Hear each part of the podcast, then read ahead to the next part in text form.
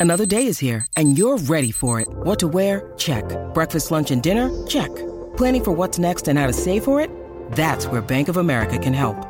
For your financial to-dos, Bank of America has experts ready to help get you closer to your goals. Get started at one of our local financial centers or 24-7 in our mobile banking app. Find a location near you at bankofamerica.com slash talk to us. What would you like the power to do? Mobile banking requires downloading the app and is only available for select devices. Message and data rates may apply. Bank of America and a member FDIC. We doing the uh we doing the cold open? Yeah, I think we have to. Saturday Night Fever turns into Monday Night Fever. We're uh Repl- replace the lack of sobriety with the lack of well restedness that would normally Yeah. you know yeah that i think it's a fair uh, fair trade so you're getting us in our uh, our prime form either way it's just kind of a different way to get to the same place I would agree. And we've tried to record this podcast like 14 times over the weekend. been a solid just hasn't 48 hours of attempting to hit the hit the button so we get 48 extra hours of prep and this is what you get. Pretty much. Um, For those But here we unfamiliar with the format, by the way, real quick, this this is something that we started doing late last year. Was uh, instead of doing recaps like Sunday night when we had like some time to digest everything, we started doing recaps on Saturday night when we still had several beers in us from the day. Everything was very fresh. There was no structure to this. Uh, Mike is now the cruise director. He's just going to pick pick which game we talk about and when we talk about them, and uh, Yeah. we're just going to see what comes out. number 15, Miami 30, Southern Miss 7. Miami was leading this game 10 to 7 at halftime, Joey. Uh, Miami was trailing this game seven to three with one minute left till halftime. Like Miami didn't get into the end zone until about thirty seconds left in the first half. What a weird ass game this was. Yeah, I don't Um, know what the hell this was. It was bizarre, and and I'm also peeved because I had over fifty one on this game. I had a ticket on that, thinking Miami might get there themselves, and they dick around and just basically don't play offense in the first half.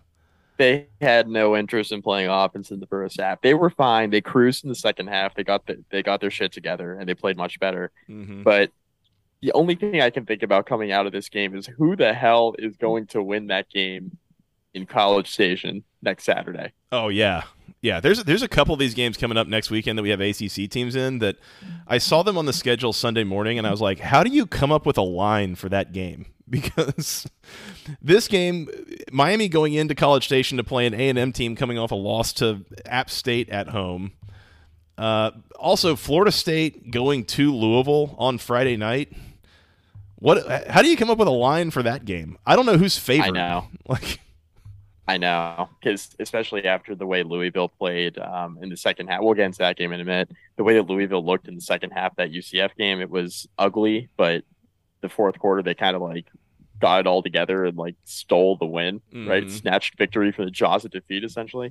yeah. Um, and, and and now they're playing at home against a Florida State team that three and zero had a week off, like two and zero, two and zero, two and zero had a week off. I think Florida State's just. Wait, did they? What's going on with Florida State? They were on bye, right? They're two and zero because they, they played in week zero Yeah. and they, they beat LSU week one and then they were off they this week. play- So they're two and oh. They didn't play. I was gonna say. I was gonna say they didn't play this weekend, so two and zero, and I I'm already on to week three in my mind. People um, having bye weeks in oh. week two is definitely messing with me. Yeah. So anyway, Florida State is two and zero, and they're going to play Louisville on the road, and who knows what that's going to look like. Anyway, Miami wins this game thirty to seven, and do you feel any like better or worse about the Canes? I mean, it's kind of hard to get up for Southern Miss. I I don't feel better. I mean, it's not like there was like a letdown after you beat Bethune Cookman like a drum last week. I mean, Yeah, that's true.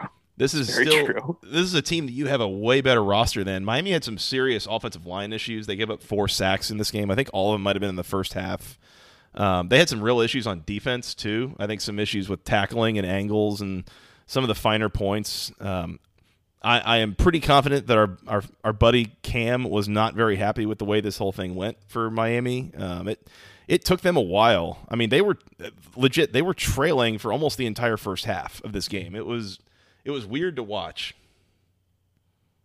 Uh, Henry Parrish had 109 yards on 23 carries. Tyler Van Dyke ended up throwing for 263 yards, one touchdown, one pick. Uh, and I say eventually because he like eventually got there, right? Mhm. The, the stats eventually caught up to where we expected him to be. Parrish's rushing stats eventually got to where we expected him to be. Mhm. This was a very, very weird game for Miami. Uh, but again, look ahead spot. Got A and M next Saturday, and A and M is coming off a loss to App State, so at least you didn't lose this game to Southern Miss. Like Yeah. at least you're not A and M this week. There's that.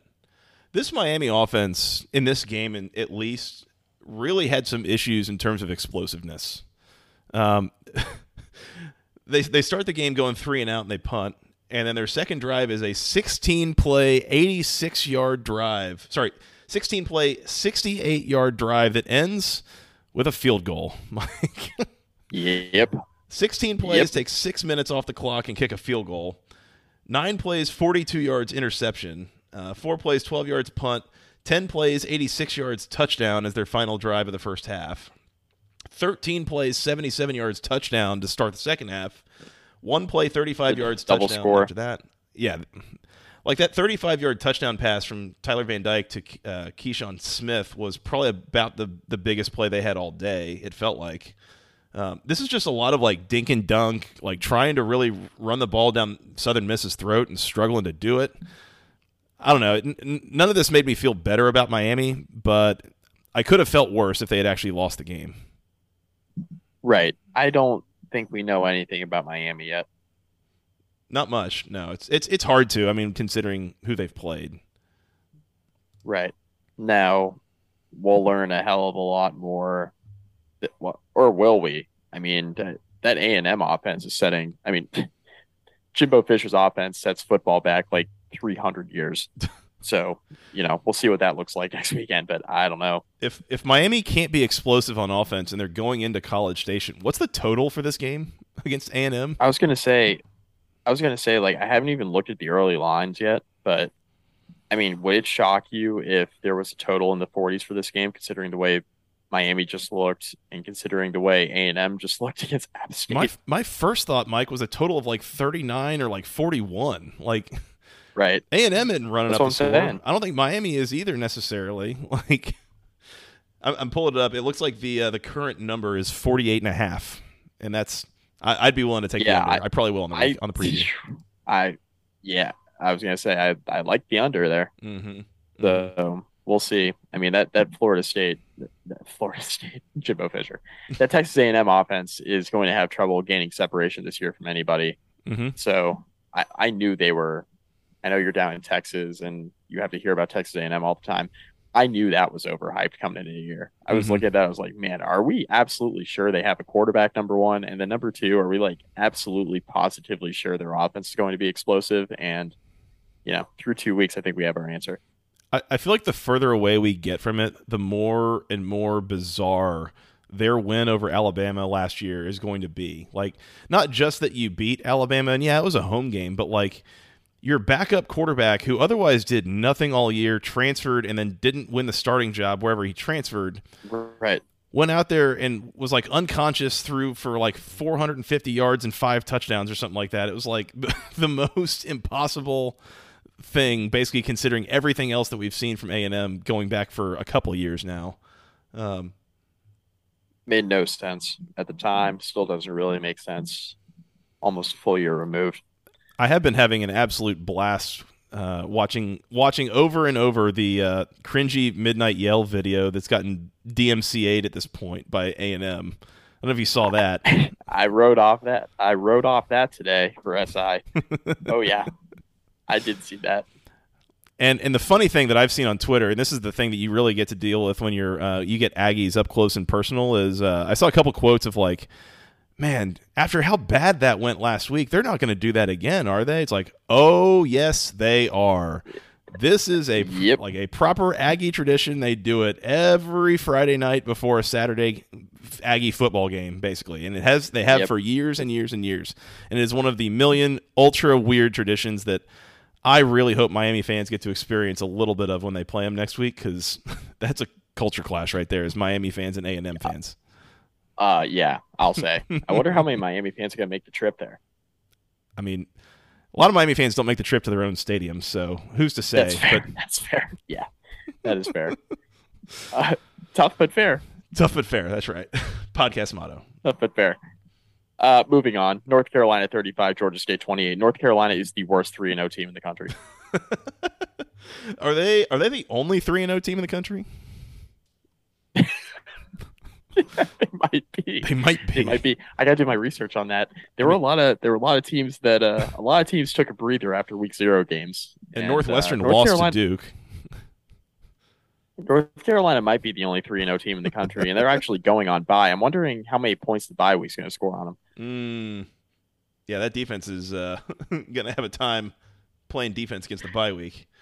Um, I don't know. I feel like North Carolina's defense actually, like the last couple weeks, they've had a lot of bad moments, but they've had a couple decent yes. stretches of like, like they'll play for like a quarter or like 20 minutes in a row of like getting a few stops in a row. Like there's something there. Now there's, there's it wasn't it wasn't it, it wasn't against App State though. No, no, definitely not. Um, and I don't know. Georgia State might end up being actually kind of decent. We'll see. Um, right. But I don't know. I was also kind of peeved at this game because I had an over 36 points t- ticket for uh, North Carolina's team total. Yeah, and uh, I mean, you scored 21 points in the first half. Your second half drives interception, fumble, punt, touchdown, touchdown, punt, fumble, end of game. Like, just I had a few uh, a few kicking the balls kind of uh, gambling tickets on on Saturday. I was not really thrilled with how all that went. I had over 63 and a half. What was the game total? Uh, finished at 63. That oh. is correct. That's that correct. Yeah, that's a bad beat, Scott Van Pelt. Yeah, yeah, roasted by the hook. Also, like Georgia State and Carolina both had multiple opportunities to score in the fourth quarter, just elected not to. Outside mm-hmm. of the Omarion Hampton uh, touchdown run early fourth quarter that put Carolina up for good. Um, mm-hmm. Both teams just decided they were not going to score many more points. So that was a lot of fun. Yeah.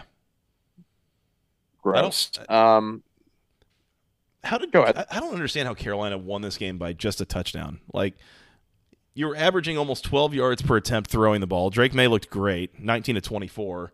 Uh, Georgia State was penalized 12 times for 87 yards in this game. Like everything really swung your way, and yet I don't know. I don't. I don't understand how this ended up the way it was. So there there's a lot of like fits and starts about this this uh, North Carolina offense. I will say there's for an offense that we we look at each other like oh man like they can really move the ball well.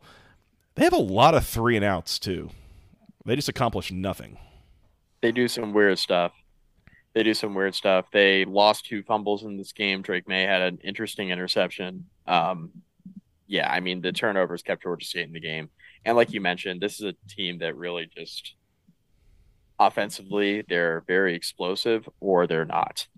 And their defense is just more often than not not able to get off the field. Mm-hmm. So that's just something to continue to keep an eye on. I don't know. I, I think here's the thing about North Carolina though, and I mentioned this um, I mentioned this on the preview. Like the defense is going to be pretty bad all year, I think. Like I think they are what they are. Could they improve? Sure, they can go from awful to bad, but I think they're going to be pretty bad all year. Yep. But North Carolina can outscore most teams on their schedule, so I think we're still going to be in a situation where like the floor is still pretty high for the Tar Heels, like to the point where like they should make a bowl game. They probably should win seven games. Like it's really hard to envision Carolina, you know, not at least getting to a bowl game. But of course, like w- given their talent, you know, on the roster, how they've recruited, their coaching staff, like quality of, of, of the coaches, especially on the offensive side of the ball, you would think that they would be in a uh, in a better situation than like, oh, this is a six or seven win football team. Yeah. Mike, how do we feel about North Carolina outscoring Notre Dame next week? Damn good about that. Notre Dame, Notre Dame loses to Marshall, one of the uh, several Sun Belt casualties this weekend. Mm-hmm. Notre Dame loses to Marshall. They also lose starting quarterback Tyler Buchner for the year. Uh, Notre Dame will be starting Drew Pyne at quarterback moving forward, and their only source of offense really at this point is Michael Mayer, the tight end, which you know, every team knows the book is out on that. So defensively, teams are just blanketing Mayer, and then Notre Dame can't move the ball. Also, the Irish offensive line is not great, Mm-mm. which is a weird thing to say, but they had multiple opportunities to pick up a yard on Saturday, you know, Mhm. third and one, fourth and one. Couldn't do it against Marshall. So what makes you think that they're going to do it against Carolina? Well, Carolina's defense sucks, but I like Carolina's chances of outscoring Notre Dame in a high scoring affair. Yeah. Oh, sorry, that's in two weeks. Um, yeah, so they they lose. Yeah, UNC is on a bye. Yeah. They, they lose Tyler Buchner for the year, and if you've watched anything uh, from him this year so far, just keep in mind that's the guy that won the job. The guy that's replacing him is the guy that lost been it. very good. Yeah. So whatever you're getting from Drew Yeah. Pyne, probably not even what Buchner has given you, which is saying something. Um, so, anyways, yeah, that's in two weeks for uh, North Carolina. They'll get a well-deserved week off. We'll see if they can figure out tackling in that time, and uh, I just don't suspect that they will. Uh, like you mentioned, Carolina replaced the defensive coordinator, but they did not replace anything else on Not- that staff. Not So, the coaches and not the players. Yep. So you can only get so much better. Mm-hmm. Yep. North Carolina 35, Georgia State 28. Where to, Mike? Oh baby, Uh-oh. What's Illinois twenty four, Virginia three. just like we said might happen. And courtesy of our old friend Tommy DeVito. UVA sucks. You think? They're bad. Hmm. They're quite bad. Off line's bad. They lack explosiveness in the passing game, despite what people have been trying to tell me on social media. They lack explosiveness offensively. The book's out on Brennan Armstrong. Defense is average. This is a bad football team. Hmm. Yeah, this is like one of the worst games we've seen Brennan Armstrong have, and I mean, I think this is some of this is maybe just like what happens when, uh, when you like you turn over basically your entire offensive line. Right? Is, I mean, Illinois finished this game with five sacks and nine tackles for loss. Like, and, and just Virginia struggled to get anything going all day long in this game. Um, they, they really had a, a pretty brutal time. Uh, they kick a field goal on their second offensive possession. After that, punt, punt, punt, punt, missed field goal, punt, turnover on downs, punt, punt, punt, interception, interception, turnover on downs. Um, they had 11 first downs on the day. They were 0 for 16 on third down. Uh, not great. Not great. Perris Jones and Mike Hollins, UVA's two primary running backs, they combined for 12 carries for 38 yards. It's not great. And honestly, like I.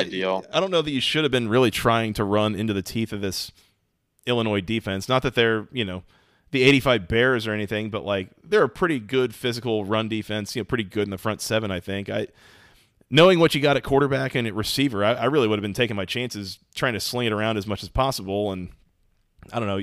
There, there were more, you know, they threw more passes than runs, but it wasn't much more than uh, than even. So I don't know. Seems without having watched a ton of this game, seems like a bit of a uh, questionable coaching performance. Brenner, well, a questionable coaching performance. Joey. Joey, who would have Hey, thought what Mike, are are you Whoa. doing that? well, what's happening? Is that what? Oh, What's oh no, my soundboard is Oh is no. malfunctioning. I can't stop it. I'm trying.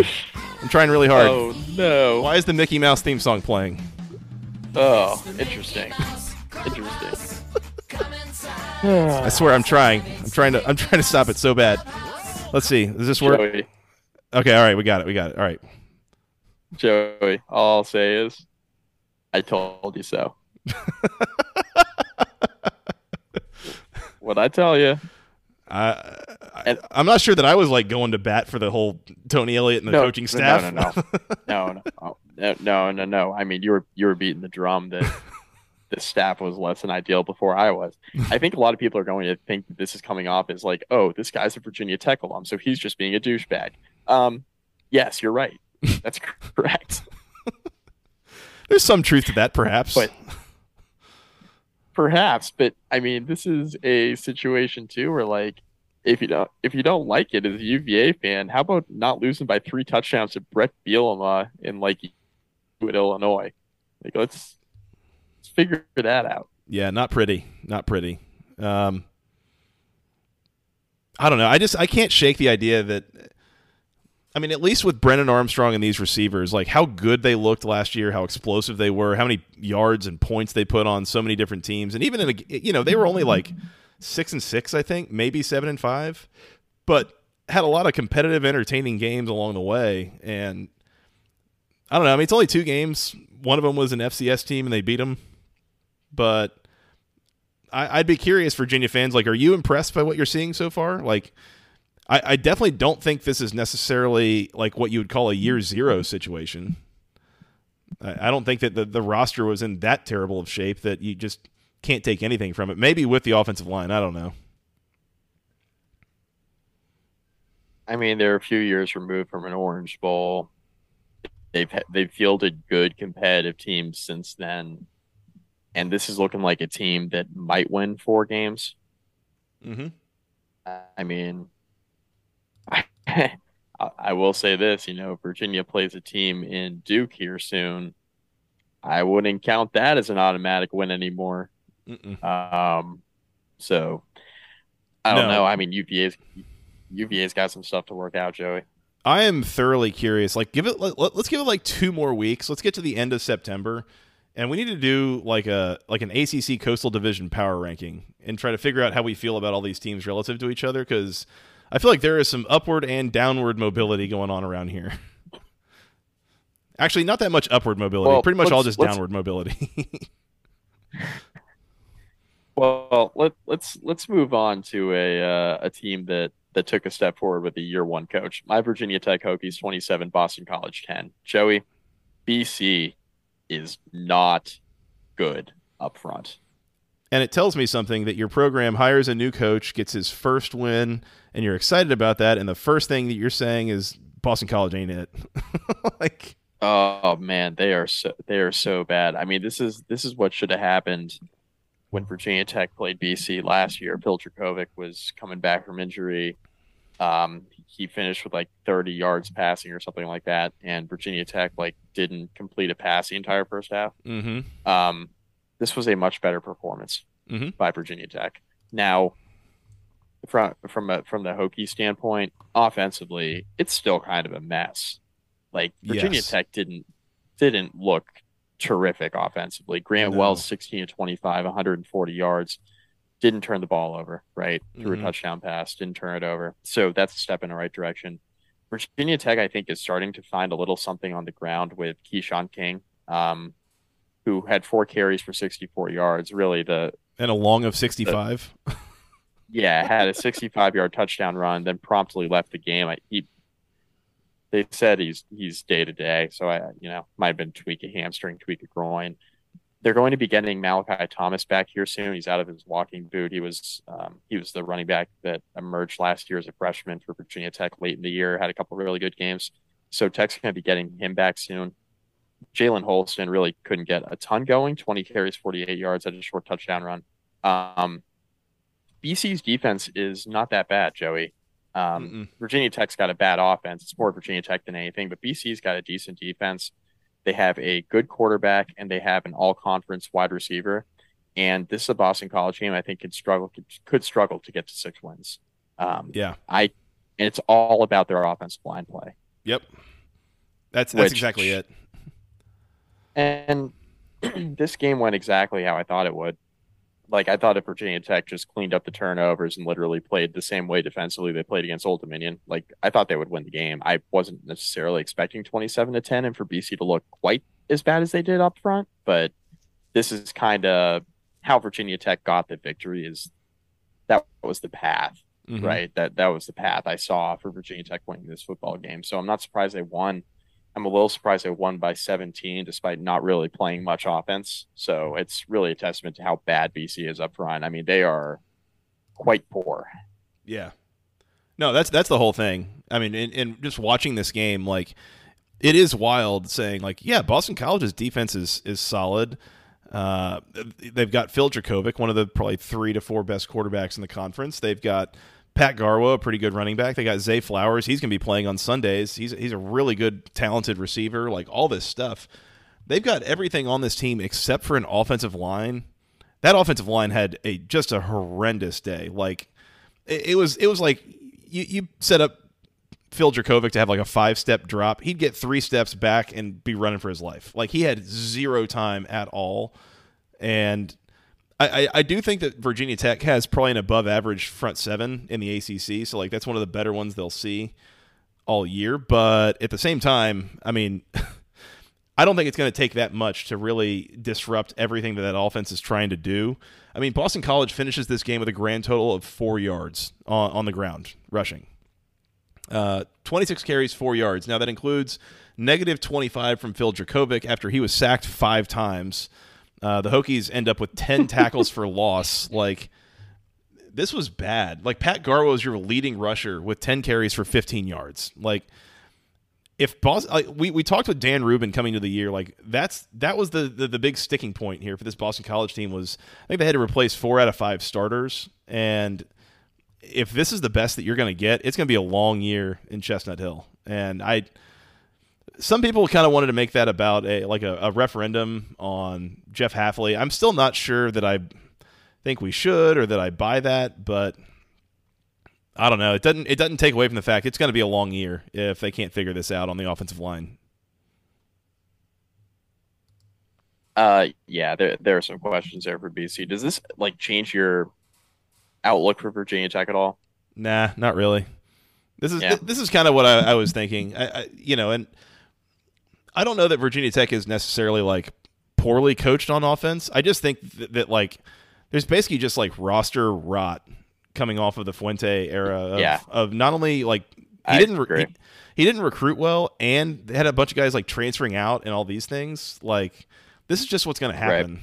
you know so agree. and and less of that less of that occurred on defense which is why you're seeing and, mm-hmm. and plus it's Brent Pry mm-hmm. so that's why you're seeing the defense perform well. But offensively, that's a thousand percent it, mm-hmm. in my opinion. There, there are already like people in the fan base complaining about play calling, thinking that's the problem. Now, that's that's that's not the problem.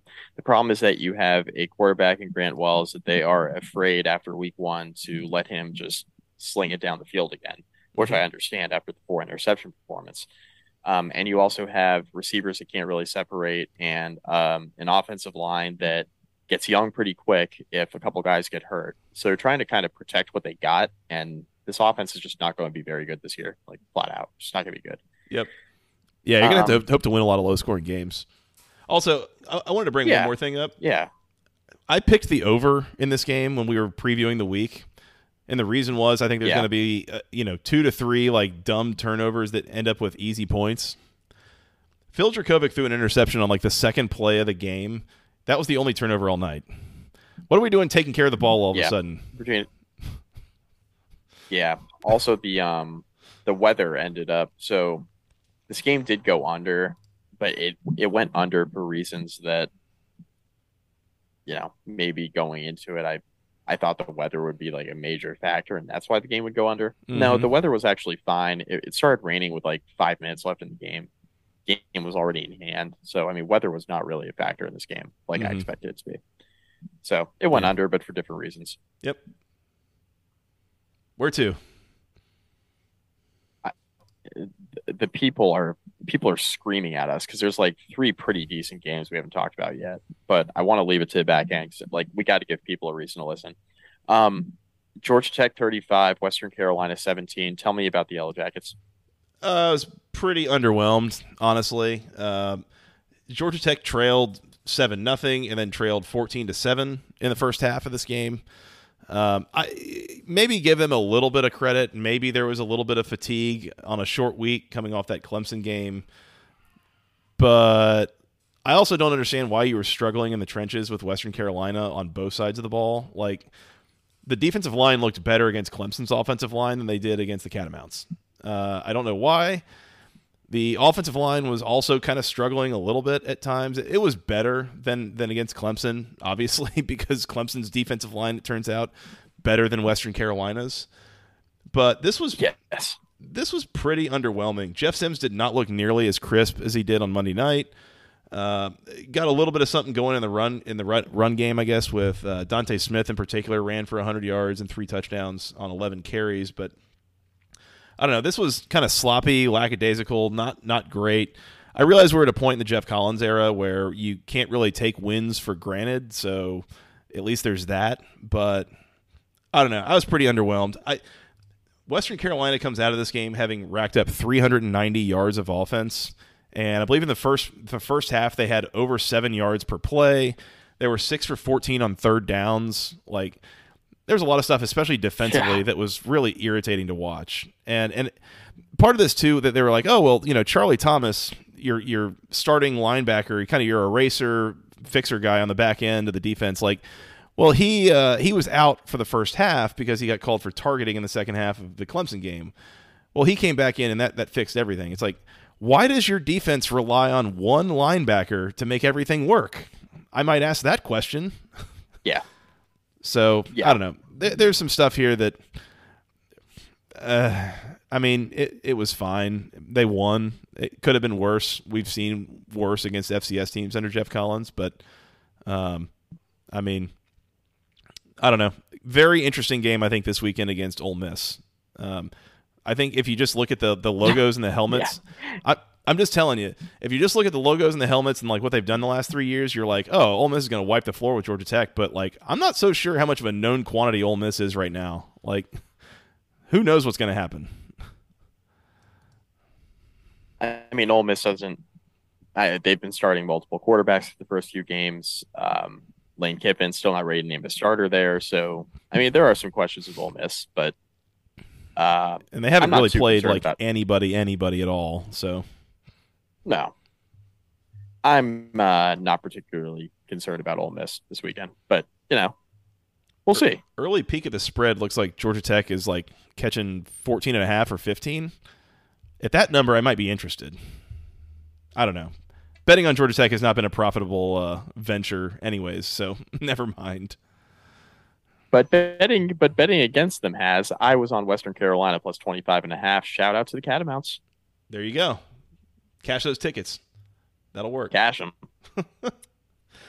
uh, yeah. Should so, we talk about? Should we? Should we talk about a good game? Well, we should. Um, the first, but before we do that, we should probably talk about section103.com. This yes. Uh, yes. Georgia Tech game recap brought to you by Section103.com. It's the internet's premier place for buying all sorts of wonderful Georgia Tech apparel. They've got T-shirts, sweatshirts, hoodies. Uh, they've got things in the official Tech gold, all the official word marks. They've got the uh, shirts with the ATL logo.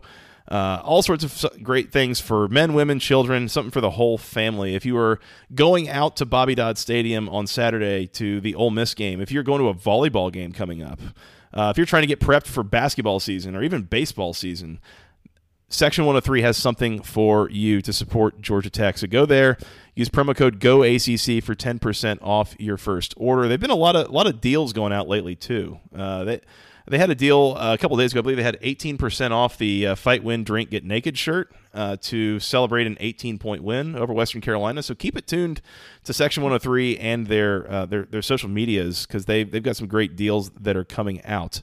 Uh, for whatever reason, it is hard to find Georgia Tech apparel that has all the right logos and colors, but you can find it at section103.com. That's for sure. Once again, promo code GOACC for 10% off your first order. We really appreciate their uh, partnership. It has been a great year two so far, and looking forward to seeing what else, what other kind of magic we can make with the gang over at Section 103, uh, particularly Steven.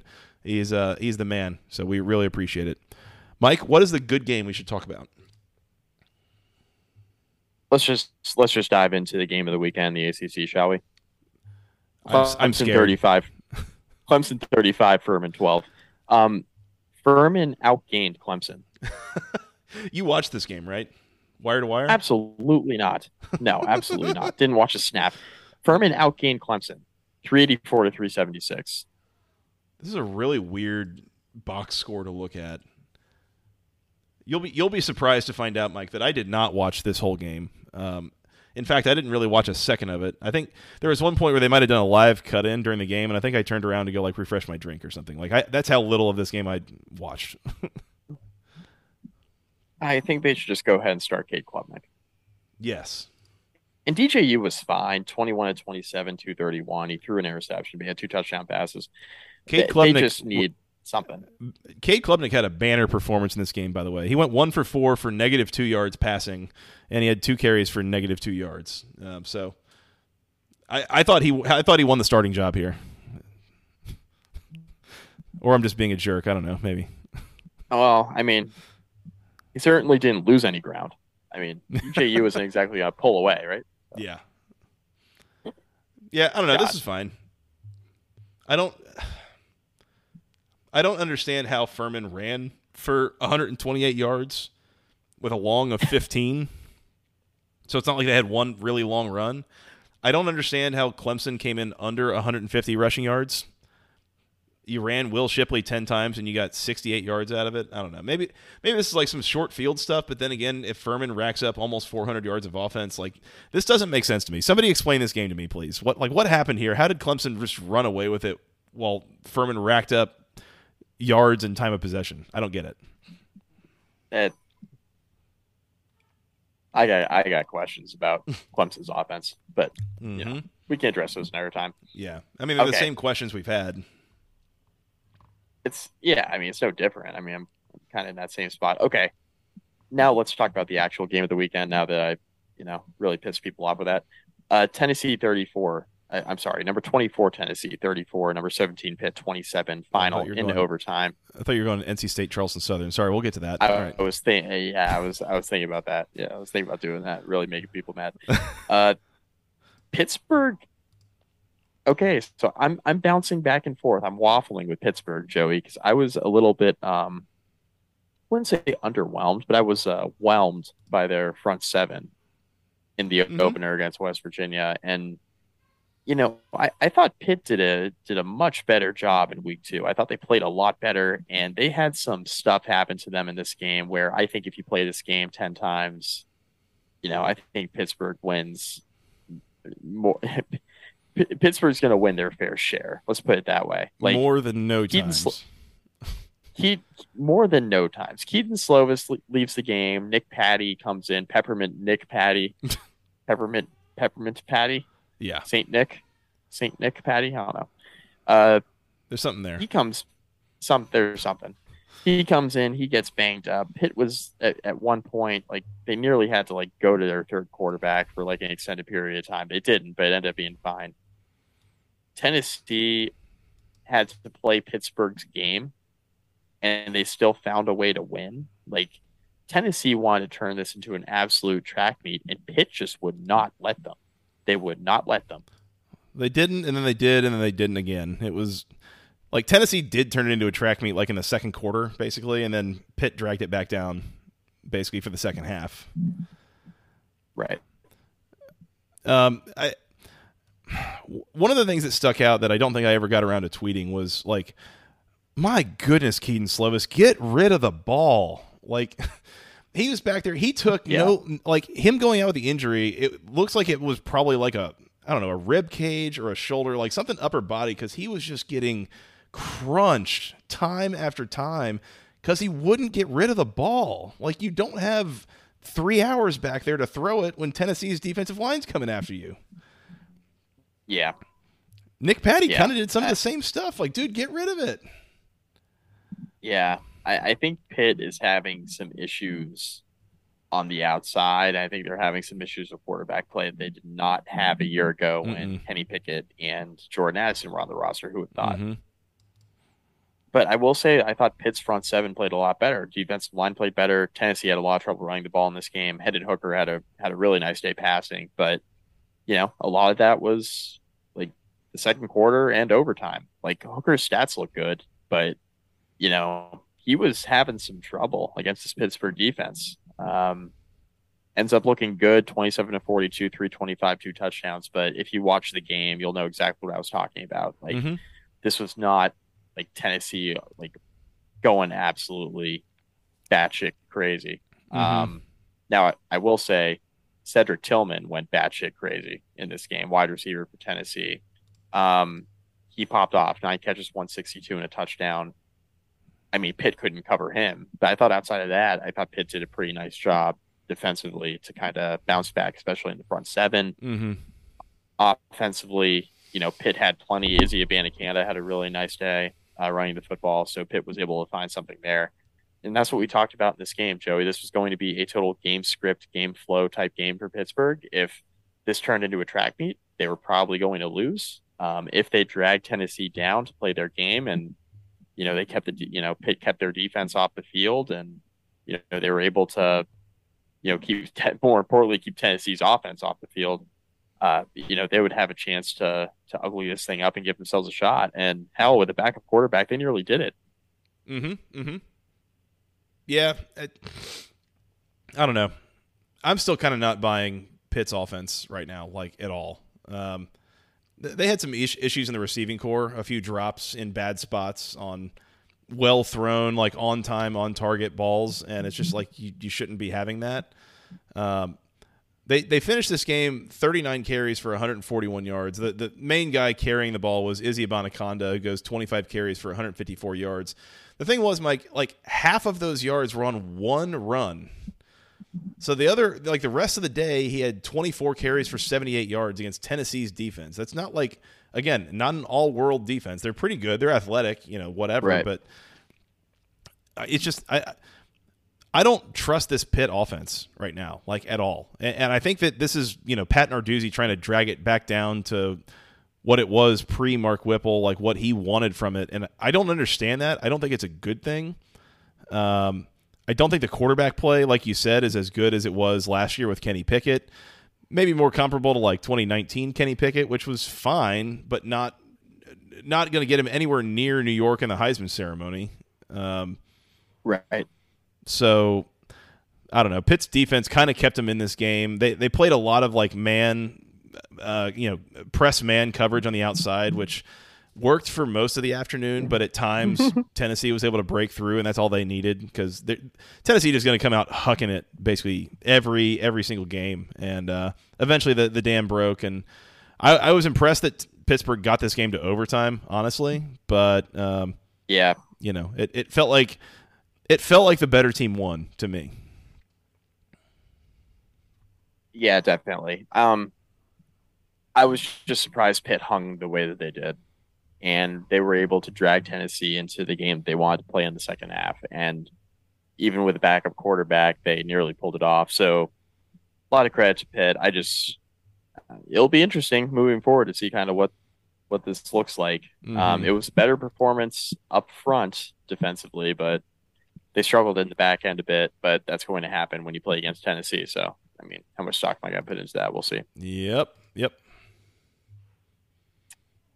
Uh, Joey, Syracuse 48, UConn 14. I, I want to just make one comment about this here. Garrett Shrader is turning into, I, I know it's UConn, mm-hmm. but he they just played Louisville. Garrett Shrader in the passing game is starting to look like a little bit of a quarterback. Um, what like starting on Saturday? Because it is he wasn't that bad against Louisville. Uh, it, it, okay, all right, right. I mean, this was uh, J- Joey. Like relatively speaking, like this relatively. was a look. Look, look Shrader Shrader threw for 236 yards and two touchdowns against Louisville on 18 and 25 passing. Um, I get it to UConn. He threw three incompletions all day. He threw as many incompletions as touchdowns. He had 292 yards passing. Um, through two games this year, he's completing almost he's completing 79% of his passes, five touchdowns, no interceptions, 523 yards through the air. Mm-hmm. So he's they're not throw they're not exactly like pushing the ball down the field. But what I will say is that like Syracuse's offense last year we talked about the Garrett Shrader and Sean Tucker experience. It was not a lot of throwing happening by Garrett Shrader. Right. And they are throwing it a little bit now. A little bit. I'm not sure I'm buying it. Again, a couple a couple of the numbers in the Louisville game. I think he got a, a long catch and run on like a screen pass to Sean Tucker. I think that was the 55 yard long pass that he had in that game. There's a couple things like that that I'm like, okay, I think the numbers maybe look a little bit better than he is. I, I don't think that the plan for Syracuse is going to be like, yeah, let's go sling it around the yard, you know, as much as we can. Um, oh no, no, no. But they got to throw a little bit. I mean, they couldn't. They yeah. they had no balance to their offense when they were like trying. They finally figured out something that was working the back half of last season. Yeah, but they had no balance to the offense. Now I think it, they at least have some balance. I'll give it that. Yeah. Um, and I am curious. I, I guess it's interesting to me, and again, I didn't watch almost any of this game, so like I, I don't really know that I, I, I, can say for sure, but it is interesting to me that you bring in Robert Anae, and so far it seems like the offense looks largely like it did last year, and not like the one that Anae was running at Virginia. Um, you know, there is. And, and maybe that's what you would call good coaching, where you adapt to the the, the players that you have and you run the scheme that right. makes sense for that. You know, but so maybe that's a that's a little bit of a, a referendum on like the receivers and such that Syracuse has versus what Virginia has. But I don't know, and and maybe it is also you know what is Garrett Shrader good at? Is it slinging it around or is it you know the option game? You know, running it some some. So I don't know. Um, right. I want to keep monitoring Syracuse because yeah, I, I I don't know. Louisville looked awful last week, and we'll talk about them shortly. But like looked less awful this week. And I mean, Syracuse this week playing UConn, like it's it's still UConn. Um, they're one and right. two, and the win was against Central Connecticut. They lost to a Utah State team that just got drubbed by we- Weber State this year, I believe. Uh, oh yeah. So, yep. yeah, I don't know. Still want to monitor. Still want to monitor. But definitely, I, I, will say Syracuse probably better than I thought they were going to be so far. That's where I'm at. They're probably better than anticipated. Yeah. So we'll keep an eye on them. Let's talk about the Friday night game: Louisville 20, UCF 14. Mm-hmm. And in a lot of ways, Louisville played better. In a lot of ways, they probably had no business winning this game. So yeah. that's kind of where I fall here. That's yeah. where I fall. This is a real weird game. Um, Louisville's offense continues to like move the ball and then self destruct when they get start getting into like field goal territory, basically. Yeah. Um, yep. For racking up 427 yards of offense, they only scored 20 points uh, and only turned the ball over once. Now, these two teams combined for 23 penalties and over 200 penalty yards. So it was a sloppy, yeah. messy game, that's for sure. Um, the key to this game, I think, really was like late in the second quarter Louisville like changed their defensive scheme basically and wrote it out for the rest of the second half, where instead of like playing you know cover one, cover two, even cover three at times, they were just like playing cover zero man and loading the box and daring John Rhys Plumlee to beat them with his arm, and he just couldn't because he can't. He mm-hmm. can't do it. Nope. Yeah. And his his biggest his biggest weapon um, you know, before he transferred into UCF was his legs. Mm-hmm. And everybody knew it coming out of the SEC. They're like, well, he can't really throw, but he's an exciting runner. Mm-hmm. And that's pretty much how this panned out. Yeah. Well, and it, it did seem like they were, to some degree, they were kind of trying to force feed Javon Baker, by the way, which Georgia Tech fans might recognize that name. That's a guy that Georgia Tech was after for a long time, tried to recruit. He ended up at Alabama um, and now transferred down to uh, UCF. But um, yeah, it's like once once Louisville just you know stacked the box and, and, took away that run game from UCF, it was like they didn't have an answer. They they could not beat Louisville over the top in the passing game. Uh, Plumlee finishes this game 16 of 34 for 131, a pick, no touchdowns through the air, and that I think that kind of tells the story in, in most ways.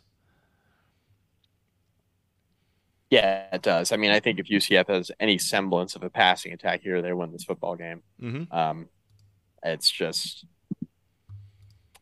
I'm not, not, sold on Louisville, but they needed that win really, really bad. Yeah, they did really did. bad.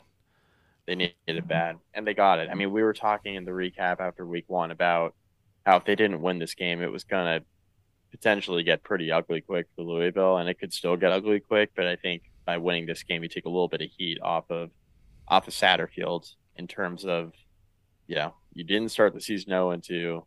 Um, you won a group of five game on the road against you know quality opponent. like this is this is a good win for Louisville, and it, it was not pretty, but you know they found a way to gut it out. Again, second half defense, and I think you even mentioned they kind of switched things up in the second quarter. Like that changed the entire complexity of the game because I thought UCF wrote a lot of really good early momentum in mm-hmm. this football game, and then everything everything stalled out. I mean, I was watching this game early on. I'm like, man, this could be a UCF route, is how I was feeling. And then Louisville said, "No, nah, we're good. We're going to tighten this thing up." And once they did, you know, they had a lot of trouble. Um, they had a lot of trouble, you know, finding a way to use, yeah, finding a way to move the ball. So yeah, got to give a lot of credit. Got to give a lot, a lot, a lot of credit to Louisville's defense in this football game. I am still yeah. So first of all, yeah, I mean, coming off that that Syracuse game, like the vibes around this program were horrible. Like Right. I mean, the the fan base coming off that. I remember Saturday night. I actually listened to uh, Mark Ennis, who helped preview Louisville. Um, he he did a post game show, and it started. It must have started at like twelve thirty in the morning, basically coming off that Syracuse game, and it was so bad, Mike. It was like everyone was just like ready to jump off the train, like we're done here after one game, basically. And so the, the assumption right, here was right. like, oh, you're not going to go into Orlando and beat UCF and and to do that, I right. think is is good. Build some confidence, you know, that kind of thing. I'm still trying to figure out this Louisville offense. Like on paper, they should be really good. So are they? The, yeah, well, it's like on paper they should be really good. You've got a third, fourth, fifth year quarterback, whatever the hell Malik is at this point. You've got a great play caller in Satterfield. You've, they've been working together for a long time. Tiyon Evans looks pretty good. You've got a number of skill players who are, are gifted. Your offensive line is, you know, pretty well regarded in, in a lot of ways. Why can't y'all like move the ball and actually like punch it in the end zone? I don't, uh, you know, I haven't figured that out yeah. yet. I don't know. Maybe they will, but it's it's really kind of bizarre to watch. Like it's just kind of crapping out when you start getting to that field goal territory area. It seems like. UCF was driving down the field trying to take the lead with like a little less than three minutes left in the fourth quarter. And John Rhys Plumlee's pass was intercepted in the end zone by Jarvis Brownlee on an absolutely preposterous play. It like, was wild. That was a. I had forgotten about that. That was a crazy play. Yeah. Yeah, and the back of the end zone, um, the receiver and the defender exchanged the ball like three different times in the air, mm-hmm. and uh, they eventually ruled that Jarvis Brownlee intercepted it for Louisville. That changed the game. Um, Louisville promptly went three plays and then punted.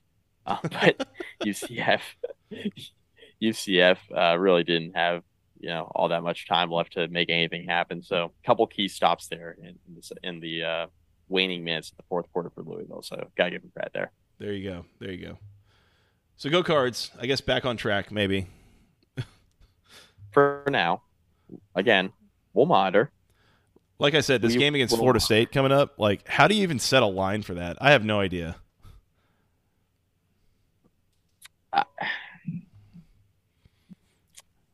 I think the line I, I saw mean, was that Florida State is a, a, two and a half point road favorite on Friday night in this game. hmm. Hmm. Hmm. Huh. I mean, I, I like Florida State. We'll talk about in the preview. I do like Florida State, but that might that that sounds juicy. Betting on a home dog money line. Yeah. I don't know what the crowd's going to do. That's the home opener. Are they still yeah. pissed about Syracuse? Or are they happy that they beat UCF? Like, I don't know. It's pretty passionate fan base. I think will show up. Yeah, they are. They are. That, that's going to be one to watch. Carve out some time on your Friday night yeah, to watch that yes. game. Yeah, no, nah, we'll we'll be all over that. Um, there are three games left, and one of them's a throwaway. You guess which one the throwaway is? Ooh, Wake forty-five, Vanderbilt twenty-five. That's that's throwaway. Sam Hartman looked good. He did. He it looked like he hadn't missed a beat. He looked like he, you know, looked like he might as well have just been suspended for the first week and not like out for legit life-threatening medical conditions. Like he threw for 300 yards and four touchdowns. He had nine incompletions. I mean, this is this is the best version of Wake Forest when Sam Hartman's in the lineup. And uh, mm-hmm. Nothing against Mitch, nothing against Mitch Griffis, by the way. He played great in Week One against VMI. We gave him a lot of credit for the way that he stepped in and played. But I, again, like Hartman is a top 10 quarterback conservatively, a top 10 quarterback in the country. He is outstanding. The numbers are outstanding. Yeah, for sure. Um, yeah, I mean, how does that translate to the NFL? Different discussion. Doesn't matter. Right, um, right. But like, what does right. he produce at the college level? Like, yeah, yeah, top ten in the country probably. He is as consistent yeah. and reliable outside of that one bowl game that he threw like four picks in consecutive drives. Like, but other than that, right, like, right. Why did I have to bring that up? I'm a jerk. I'm sorry, Wake fans. Is that against A and M? It was Wisconsin, I believe. Oh, and it, and it, was at Yankee Stadium in like on like December 29th or something like that. I think it might have been the COVID year too, and it was just like none of that counted at all. Bowl. Just forget it. yeah, just pretend it didn't exist. Um, A.T. Perry, five catches, 142 yards, and a touchdown. Another day I thought at the Vanderbilt would hang close. Yeah, he's a stud. I thought um, I thought Vanderbilt would hang a little bit better than they did. Um, you saw it differently. I think, think Vanderbilt was what a they were what a 14 point underdog. It was close. It was I think it was somewhere between 12 and a half and 13 and a half depending on where you looked. Yeah. Yeah. yeah. I thought Vanderbilt would lose this game by a couple scores. They lost by 20. It is what it is. Sam Hartman went nuclear. He looks great. Yeah. I think Wake will be fine. Yeah. Wake, Wake will be just fine. That's kind of one of my takeaways. It's like how good Wake again, it's it's Vanderbilt, it's VMI, but like how good Wake Forest has looked no matter who the quarterback is. And mm-hmm. I know that it'll matter it'll matter more against like better teams in conference play, but it has to feel good starting two and zero oh and having Griffis perform the way that he did, and then having Hartman step back in in game two and just being everything we thought he would be. I mean, it, it will matter more in conference play, but like, how how sure are we that Wake is is going to be fighting an uphill battle against most of the conference opponents that they play. Like, how many things in this conference are more sure than Wake Forest offense rolling up a bunch of points week over week? No, I, I agree. And their defense is better than North Carolina's. So before mm-hmm. everybody says, oh, well, Carolina's offense, yeah, yeah, yeah. Agree. But I think Wake's offense is better, number one. And number two, I think Wake's defense is better. So they're certainly better coached. So, and I, I get Carolina's got all the talent, but yeah, man, this is a Wake Forest team that's going to score a million points. They're going to be well coached. I think they're on their way to nine or ten wins if Hartman's healthy. Wake's offense and defense may well be better than North Carolina's there is not a total high enough that they can set for that game that I will not want to bet the nope, over though. Nope, nope. that game. Nope. Nope. Totally agree. I look forward to betting the over in that game, like in mid-November. That'll be great. That's going to be phenomenal. Um, we can put our bets in now for that. That for the line that doesn't exist. Ooh. I will be all over that. Yeah, it doesn't matter what the. Uh, Give me the over. Is. Oh, is it a blizzard? Like doesn't matter. Over. over. Over, absolutely. Uh, oh man, two more. Neither of which right. I really watched like a second of, truthfully. I don't think we missed okay. anybody. Well, no, no, no, no. We're down to two games. Um, let's talk about this one. Uh, Duke thirty-one, Northwestern twenty-three. Duke had a twenty-one to ten lead at halftime. Uh, Northwestern came back, it was 21 16 entering the fourth. Northwestern actually had an opportunity here late to, to win this football game. Um, they couldn't do it. And Duke kicks a field goal um, to make this instead of a five point game, an eight point game uh, with a minute 18 to play. Uh, Northwestern was driving down the field, couldn't punch the ball into the end zone. It was interesting because I thought Duke had control this game most of the way. Then you kind of looked up, and all of a sudden, Northwestern you know did what Northwestern does. They found their way back into it and nearly scored and made this really really difficult on Duke. So here's how I feel. Duke is 2 and 0. I did not think they would be 2 and 0 at this juncture. That's really all that matters here. Mm-hmm. Riley Leonard has been really really good at quarterback for them. And that's that's the bottom line. Um, this is a Duke team that I don't care how you get there. I don't. I, I, don't care. You know what it looks like in terms of oh they almost blew the lead. They almost you know you know Northwestern almost like scored and, and forced overtime. I don't I don't care. It doesn't matter. This was supposed to be a Duke team. This Duke the over under I think the win total for Duke was what three and a half. Uh, was it that high? Maybe it was. Yeah, it wasn't any and, higher and so there are two now already. I like their chances of picking off an ACC game or two. Like, do you think. They got NC A and T this weekend. Like that should be a, a bit of a gimme. like, right? But do you think, like, think about some of these ACC teams that have struggled, and I'm sure Duke will have their struggles, and the talent gap will catch up, and they'll they'll have some issues later this year. It's going to be inevitable in a year zero situation with Elko. Mm-hmm. But like, do you think Virginia? Do you think Virginia Tech wants to see Duke? Do you think UVA wants to see Duke? Do you think Carolina even wants to see Duke with how Riley Leonard has looked? Well, and with how I this mean, defense is played, a couple of these teams with the questionable offenses, like, mm-hmm. if if anything, I trust Mike Elko to get those guys ready to give them every problem that they're capable of creating. You know, like that's that's where I'm at, and I, I look, I think that I think that Duke will lose most of these ACC games that we talked about, like in the in the preseason. They're going to lose most of them they're going to pick off at least one or two. Oh yeah. Mm-hmm. Um, and if they pick off two of them and they beat A and T this weekend, they're one win away from bowl eligibility. Mm-hmm.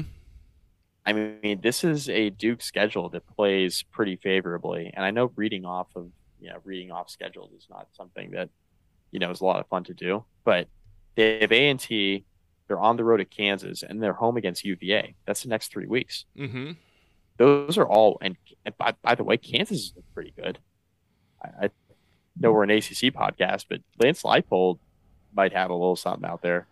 I have a uh, a bit of a nugget of something to consider that I'm going to drop on the week four preview for that mm, game in particular.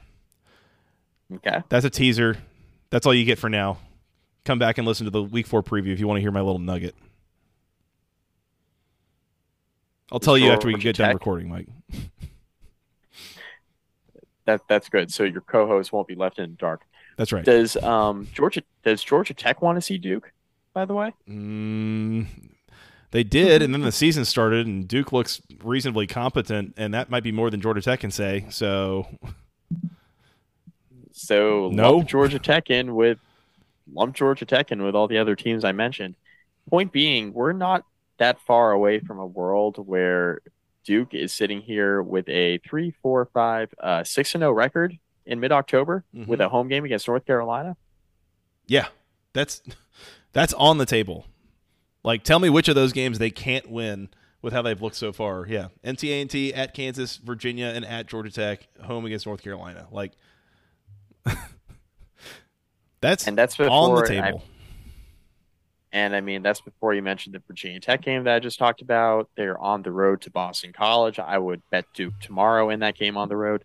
So I guess, Joey, it, it's time for me to ask because we're two weeks into the season and I'm all about overreactions. Does Duke make a bowl game? I, I'll one up you, Mike. Does Duke win the Coastal? I didn't get the reaction I was hoping for on that. Never mind. Never in, mind. In, in the in the final year, in the final year of of the divisions in the ACC, it would only be fitting that a that a team win total of three and a half in Duke was the team that won the division. Hell that would be a fitting send off yes. for the Coastal. Go ACC. Be a fitting send off. yeah. Uh, Just prepare yourself, Mike. Prepare. It's coming your way. Um, by the way, something to consider as well. Temple might be absolute doo doo, and Northwestern might not be good at either. Like I realize they beat Nebraska, but Nebraska hasn't really had a great weekend either. So there's a chance that those two wins mean very little. So I don't know. Just just keep monitoring Duke here. oh no, I mean, I didn't say they'd be a good six and zero oh or five and zero, oh, whatever I said. a fortunate six and zero. Uh, better better than expected six and zero.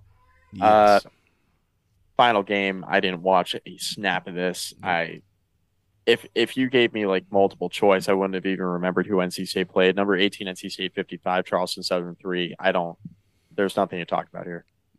Nope. Nope. Um, MJ Morris, the freshman third string quarterback, got in the game. Looks like it looks like because I didn't watch. I'm just looking at the box score here. Um, it looks like they had about 14 different players catch a pass in this game. uh, so that's impressive. Hell yeah. I think it looks like almost every scholarship player played because like there's like a solid at least 25 players that had a tackle in this game or some sort of defensive stat. Yeah. Yep. So yeah, they they really uh, emptied the bench here and had a lot of people get involved. So good for you, NC State. I mean, they were up 38 to nothing at halftime. So that's that's all you need to know. I forgot to mention something earlier. Um, it was good to see my guy, uh, my Queen Elizabeth II Memorial player to watch this week, SirVocea Dennis, leave the game, but then come back in. The Queen's favorite knight, Sir SirVocea Dennis. That's right. Yeah, SirVocea. Um, yeah. I mean, he knew if he didn't come back in, he'd get smited or something. In a period of mourning, of all things. That, that's right. That's correct. Cue the uh, Fox NFL Sunday injury sound. Cue it now. yeah. Uh, that was a uh, that was a Twitter highlight. Man, Twitter was on Yeah, one. was- What was it? Friday, Thursday. I don't know. That was a, that was a special day on Twitter, and When In- the queen when the queen died. yeah, yeah, totally, uh, I mean, totally disrespectful day on Twitter, but it was it was funny if you can make and I live, those things. and, and you know me, I I live for the disrespect. So that's that's what I'm here for. So Mhm. I'm I'm all about it. Mhm, Um, mhm. which which is a good segue into my team of the week. My team of the week's Illinois because it's making UVA wish they had Mike London back. oh, Mike, you missed one. I I've got a better team of the week for you. Oh, do you? Uh, the Bowling Green Falcons falling 59-57 to Eastern Kentucky. I believe they're the Colonels in seven overtimes. I, I kid you not, my phone was going off like a hmm. slot machine with people texting and tweeting at me like, "Look at what Bowling Green is doing!" Like, there's like more excitement around Bowling Green in our podcast listenership than there is about any program within the ACC. I will say, like, lucky for Bowling Green, like Scott Frost will probably be their next head coach. So they do have that going for them. uh, yeah, good times. Um, all right, so that's not actually my team of the week. Um, I will take. Uh, let's find out. I don't know. Um, who had a really good win? Louisville did have a good win. Um, I will give them that. They needed it badly. It, it wasn't pretty, but they got it done. Um, that might be Wake Forest, maybe. Got a win against an, uh, Duke, maybe. A couple of good candidates here. Let's who, who do we want to go with here? Um, yeah, let's go with Duke. Team of the week, the Duke Blue Devils, going on the road into Evanston, getting it done against the Northwestern Wildcats. That is that is impressive. Um, a team that I thought was probably just going to be like an absolute smoldering crater. Thought there was a chance they'd go 0 and 12. They have won multiple games uh, before my team has, for sure, and most teams have. So credit to Duke for uh, getting a second win, going on the road against a Power Five team, and, and getting it done. They're they're my team of the week. I'll give it to Duke. I couldn't make Duke my team of the week for two weeks in a row. So that's just that's that's company policy, so to speak. Did I do that last week? I forget what I did. I don't even remember. I think you and I both said I, I think you and I both said Duke, but we had to. last week feels like it was like a year ago, so I don't remember anything that happened. So Yeah, we we run we're running on infant time. That's our problem. yeah, and fumes and bourbon. So um, Yes. I have blood work tomorrow, so I'm currently fasting. So at least you drink bourbon. Oh, Yeah. hmm. Nothing serious. Nothing serious. It's for a life insurance policy. So nothing Ah. serious. It's all good. Ah, I'm fine. yeah. I'm you don't, you don't want to. know. You don't need them knowing how much you drink. That's That's that's correct. Why is your blood out? That's weird. Your BAC is like three times the legal limit, and you haven't slept. That's weird. Yeah, I've got a newborn. Thanks for the uh, thanks for the I, congrats. yeah, I got a newborn. It's basically like being drunk. it pretty much is. Player of the Yeah. week. Uh, I'm gonna go Sam Hartman. 300 yards, four touchdowns through the air in a uh, returning effort. Credit to him. Uh, yeah, my my pick is uh, At Perry or um, TyJuan Garbutt for Virginia Tech. I think he had like four or five quarterback hurries, couple sacks. Uh, yeah, I mean, Jeff, Jeff Hafley's a defensive minded head coach, and boy, is that starting to show. man, BC BC screwed this year. I think I I thought um I thought in the preseason Boston College would be a lot better, but man, I really underestimated how bad that offensive line is. Yeah, maybe that's that's what we do. Like, let, us go ahead and get this out of the way for uh, for the season. I'm gonna try to not go back to it, but the uh, Brian VanGorder Memorial You Tried Award of the week goes to Boston College's offensive line, who really tried to do any portion of their jobs, um, clearing running lanes, protecting their quarterbacks, any of it, and just nope, nope. That did that did not happen at all. So. Uh, very very poor. Just a poor effort. Not very good. Yeah. you barely it's the you barely tried award. Yeah. The I'm assuming you tried award, um, Yeah. Right. but maybe not. Yeah, who knows? Um, I don't have a Go, go, ACC moment of the go week. I no ACC idea. mo- I do. It's UVA hiring Tony Elliott. That's. Oh wait, hold, sorry. What? What's happening here? I can't tell. Oh, Why are they introducing all the characters from Mickey Mouse? very strange. What happened? It's very strange. Oh, man. I, I, I think my computer heard you mention the Virginia coaching staff, and uh, it just started playing the Mickey Mouse Clubhouse theme. It's just it's bizarre how that works. I, Yeah, I don't it's- get it. It's very weird. It's almost like I, I queued you up for that. My my favorite my favorite thing is that I I referenced uh, that UVA had a Mickey Mouse staff after week one, right? I, I joked about that, hmm and I had some uh, local friends of the program in my mentions. uh, we're among friends here. Chris Grondin and uh, Banana Slug. We've had Chris Grondin on here, hmm friend of friend of the show, guest Yeah. of the show. Great listener, Yeah, long time listener. Yeah. And I, love Banana Slug and I love Chris Grondin. And they were saying, wow, you're calling UVA UVA staff Mickey Mouse after what we saw out of Virginia Tech week one? Look, I'm not throwing stones from glass houses, man. I, I know I know where I'm at with Virginia Tech, right? But like M I C K E Y M O U S E. That's all I'm gonna say. It felt good. It, it felt good like declaring that UVA was going to lose by at least two scores to Illinois and then watching it happen in spectacular fashion and then just being able to relay it to the public.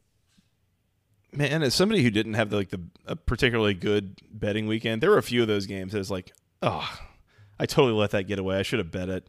Wake Forest, Yeah. Illinois. Like we, I, I, Yeah. we told you what was going to happen in these games. Like, how did I get a- the Iowa Iowa State under? Like, come on, Joey, Oh yeah, I bet that. I bet that.